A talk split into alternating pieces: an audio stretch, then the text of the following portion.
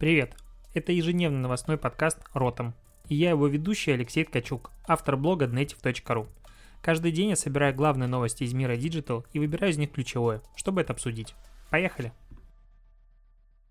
Привитание, сябры, это 7 апреля. 7 апреля это значит, что все-таки 4 месяца дожил подкаст. И как раз сегодня тот день, когда я его записываю заранее. Сейчас 11.45 утра, когда я его записываю, потому что через уже час я уеду в офлайн на сутки и просто не смогу выложить и записать этот подкаст. К сожалению, поэтому обсуждаем новости, которые набрались к этому моменту. То, что будет сегодня за целый день обсудим завтра, без обид. Второй момент э, — это день, и как бы вот, днем я записываю подкаст, и сегодня, по сути, подкаст плюс-минус одной новости, но глобальный. О ней мы поговорим позже. Посудим пока нет, наверное, сразу не проговорить. Короче, Минкомсвязи, это Министерство коммуникации и связи, утвердило список из 391 социально значимого ресурса в интернете, доступ к которым должен быть бесплатным. А, и как бы звучит странно, но доступ к интернет, в интернет, к интернет-ресурсам должен быть бесплатным. Все нормально.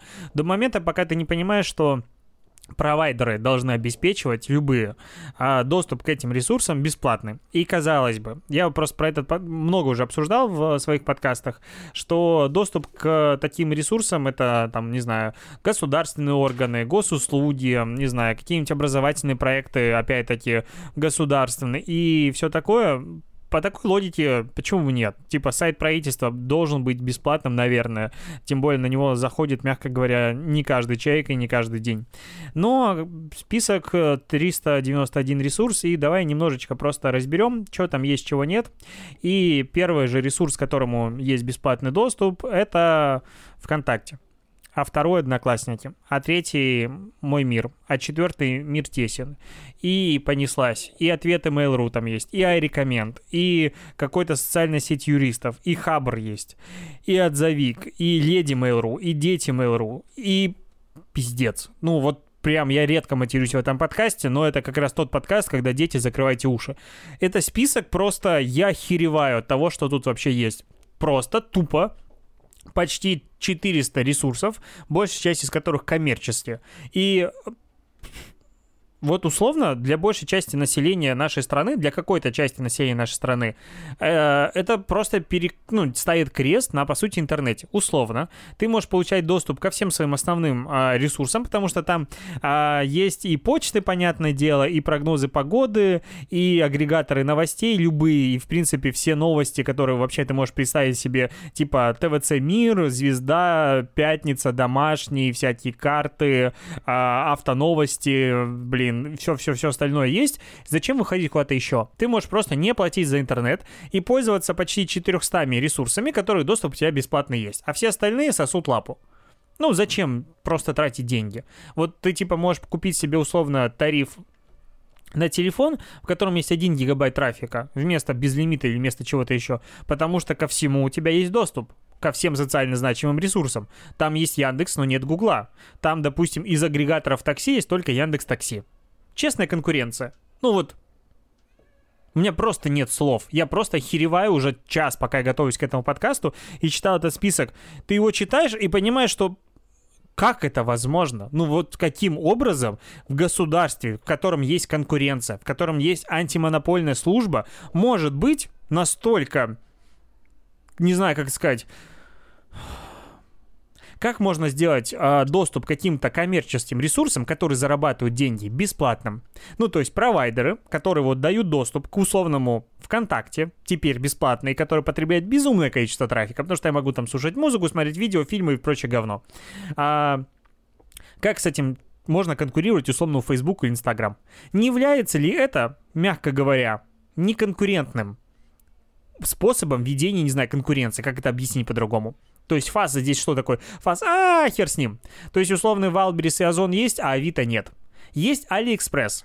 Бесплатный доступ к Алиэкспрессу. Ты мог бы типа сказать, что окей, здесь э, государство просто продвигает свои отечественные ресурсы и делает хорошо российским компаниям. При этом тут есть Wildberries.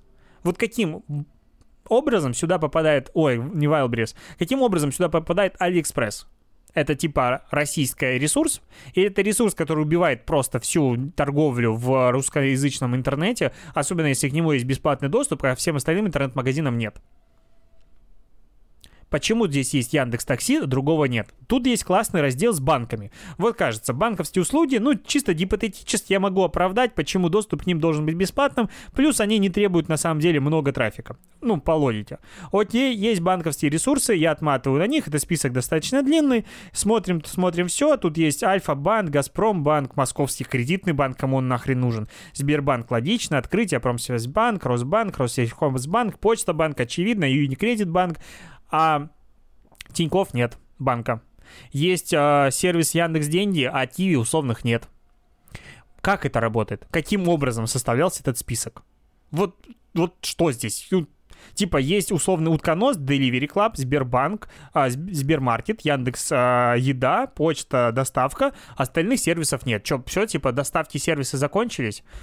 По- почему так? Тут большая часть ресурсов коммерческие. Тут есть условно стилбокс и нетология. При всей моей любви к стилбоксу, но какого образа люди должны получать доступ к стилбоксу бесплатным по трафику?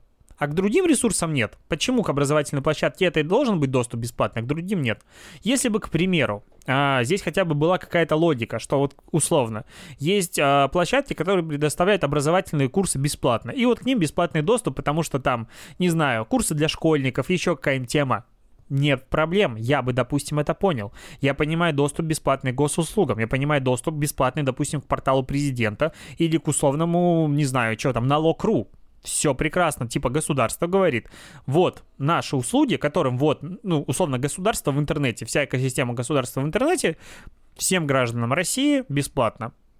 Нет проблем. Вообще все понимаю. Это круто, это крутая инициатива, потому что то, что у меня нет денег, допустим, на телефоне, не должно меня а, ограничивать от уплаты налогов. Условно. Но почему здесь есть все эти ресурсы? Почему люди должны получать доступ бесплатный к ресурсу Sports Daily? или allhockey.ru. Или, ну, чемпионат, понятно, типа дела.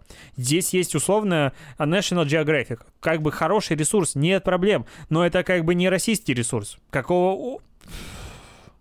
И вот я просто читаю на весь этот список, я охреневаю от него. Во-первых, половина ресурсов, которые типа no-name, ну, условно, но, возможно, они в категории какие-то значимые.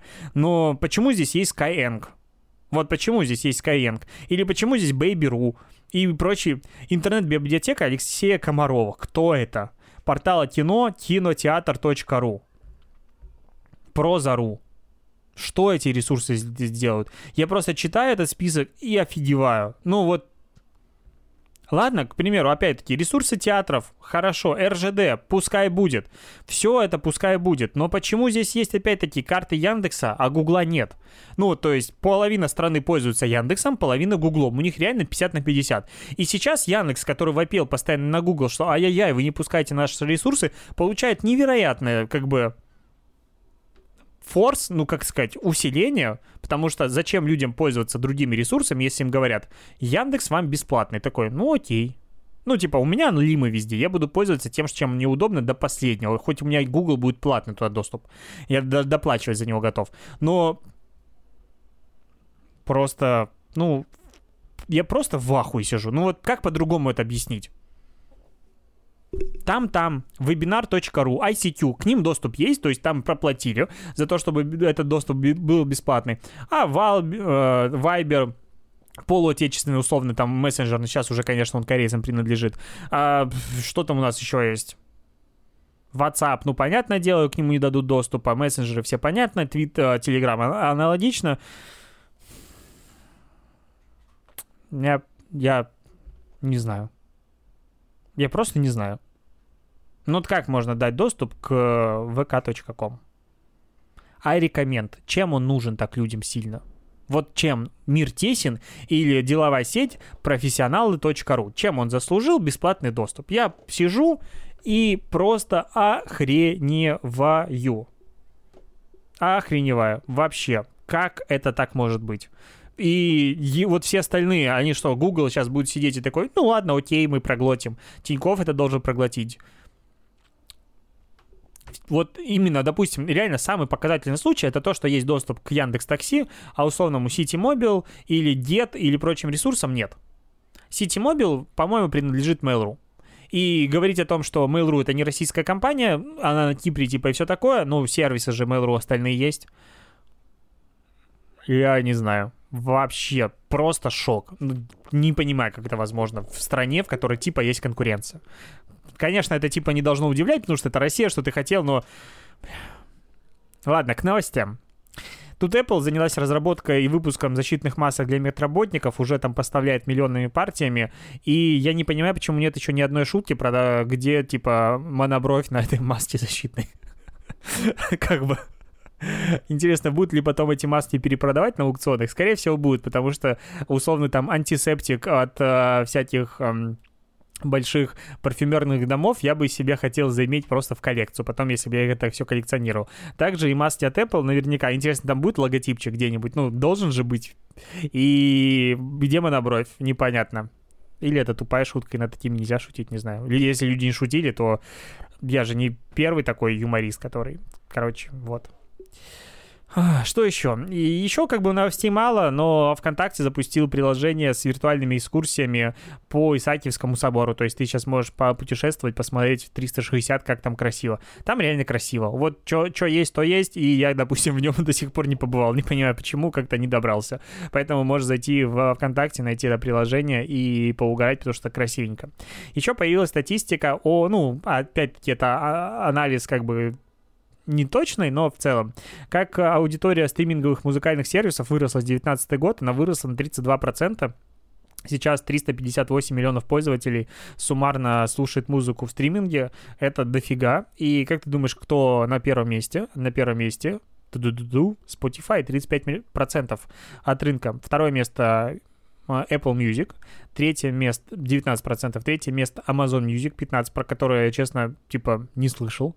11 а, местов занимает, 11% занимает э, сервисы от Tencent, ну, это китайцы, потом 6% Яндекс Музыка и 14% приходится на все остальные сервисы, ну, там, типа, вот, условно, а, Яндекс Музыка, ВКонтакте, там, Бум и прочее, в арабском мире там свое есть. Ну, короче, отдельные сервисы, которые на мировом рынке не имеют большого количества а, ну вот, аудитории, но при этом вот тут есть. Вот такая тема. Что еще сказать?